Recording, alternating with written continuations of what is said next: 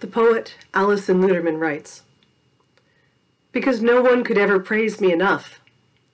Because I don't mean these poems only, but the unseen, unbelievable effort it takes to live the life that goes on between them. I think all the time about invisible work. She closes the poem with, I stopped and let myself lean a moment against the blue shoulder of the air. The work of my heart, she says. The work of my heart is the work of the world's heart. There is no other art.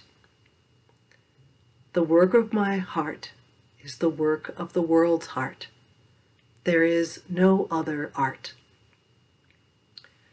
In this poem, Alison Luterman describes the effort of a parent, someone on welfare, providing for a child, manifesting that care and love in hot dogs cut up for dinner. Or we might find that in when someone teaches how to tie shoes, which is either which is even less public than taking them to the park or showing them how to do grocery shopping. It is the invisible work that stitches up the world day and night, she says. Invisible work that stitches up the world day and night.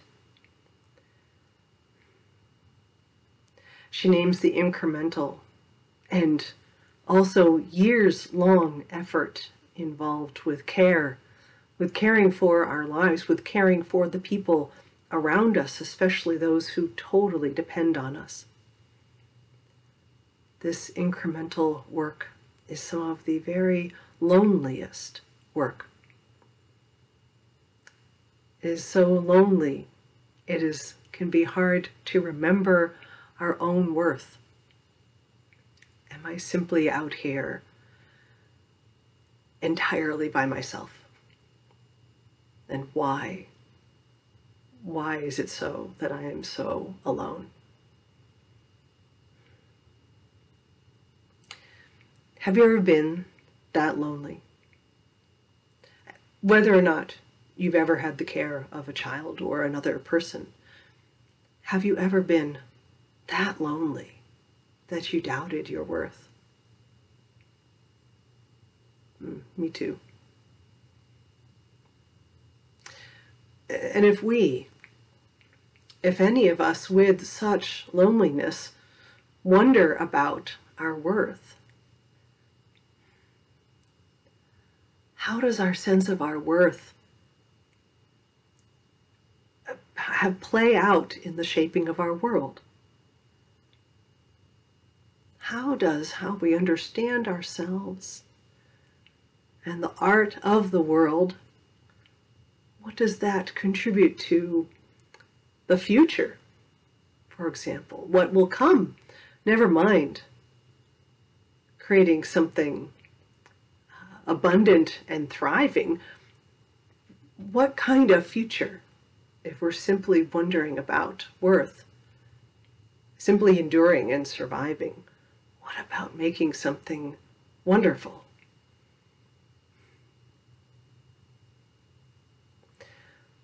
How does our sense of worth create a now that tells our children, whether or not we are caregivers, that tells our children, all children, that they matter? That tells the bodies, minds, and spirits beholding all of that in the wonder that they are, that tells every person they matter. My intent with this service is really simple.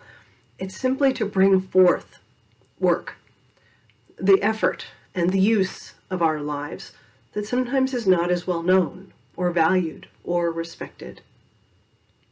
Because we need all the worth we can get for our own sanity and for that of the world's. There was a demonstration yesterday, May 7th, uh, at Main and University in Peoria.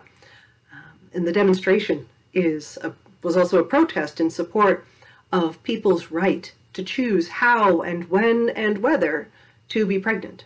All people.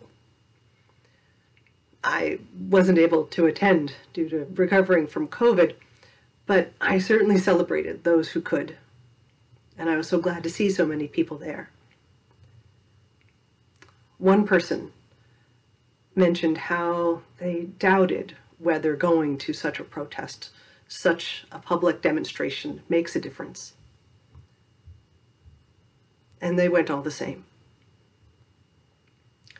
I can understand the doubt. The work of worth, what we in Unitarian Universalism have been talking about from a theological perspective, has been the work of the world for so much of us, for so many of us, for all of our lives, for generations. Some of us thought this work was at least somewhat finished and settled. And yet, we seem to be need to be calling back to it again. And again, and again, in all these different ways.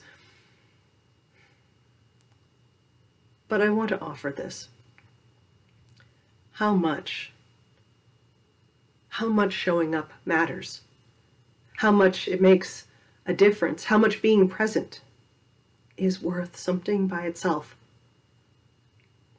You know, as a minister, so often all I can do with people is be there. And sometimes that feels terribly insufficient because it's not going to change an outcome. It's not going to change the facts um, especially in a short term or in sometimes the long term either. But far more frequently, part of my ministry, I think part of all of our ministry, each one of us, is that showing up. There's something good that comes from doing that again and again and again. I have seen it over and over again. When we show up, we find each other. It makes it a lot easier. And finding each other is part of that art, that invisible work. And it goes much deeper. As my colleague, the Reverend Sean Dennison, says, the ability to see beauty. The ability to see beauty is the beginning of our moral sensibility. What we believe is beautiful, we will not wantonly destroy when we find each other, we rekindle that faith and worth. And that by itself is beautiful work. And this understanding of beauty is our agency and our conscience being revealed as we keep choosing ourselves, as we keep choosing our lives, as we keep choosing to care for the future. Because all of us need all of us, right? Because we are part of the world's heart and we are part of the world's art, as the poet reminds us. It's that simple. We make ourselves and all of our effort more visible, more known, more in service to each other, that we may contribute to all the art of all that is. So may it be.